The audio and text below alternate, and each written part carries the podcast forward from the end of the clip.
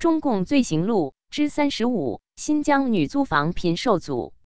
编写：袁斌。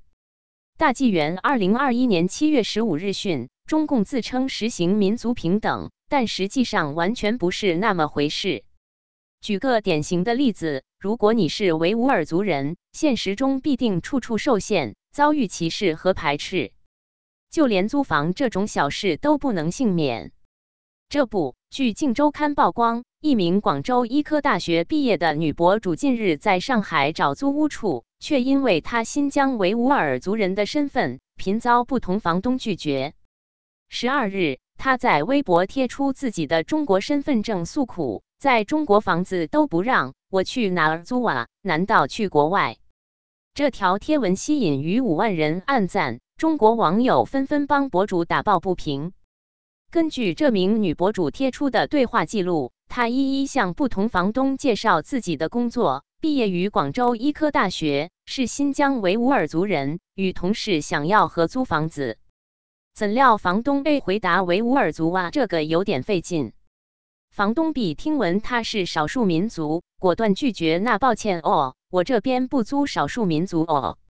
房东 C 则问他签合约能不能用非少数民族同事的身份证，处处刁难。房东弟说：“新疆的人如果说不是维吾尔族的都好操作，就维吾尔族不好操作，因为你们新疆人在上海呀，这边派出所管得太严了，房东也不想惹麻烦，所以说操作不了。”看到女博主因少数民族身份租房频受阻，两千多名网友涌入留言，有人感同身受。每次什么新疆棉花强迫劳动都有一堆人支援，一到维吾尔族租房子就没人管。我之前遇到过几次，每次租房我都要各种碰壁，不只是租房，北京还不让租车呢。可能我们不是正常的中国公民。有人标注中国外交官赵立坚说：“你管不管？”不要整天在那说漂亮话，希望你们干点实事，关注民生。有人提醒吵归吵，但别发外网，却遭回谁能发外网？谁上得了外网？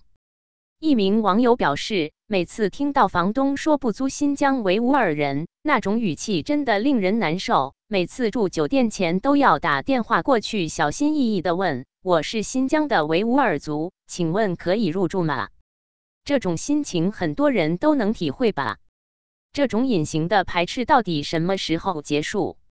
一名网友写下：“这个事情最终会以博主被迫删除微博来结束的。”果不其然，这条微博如今已神奇消失。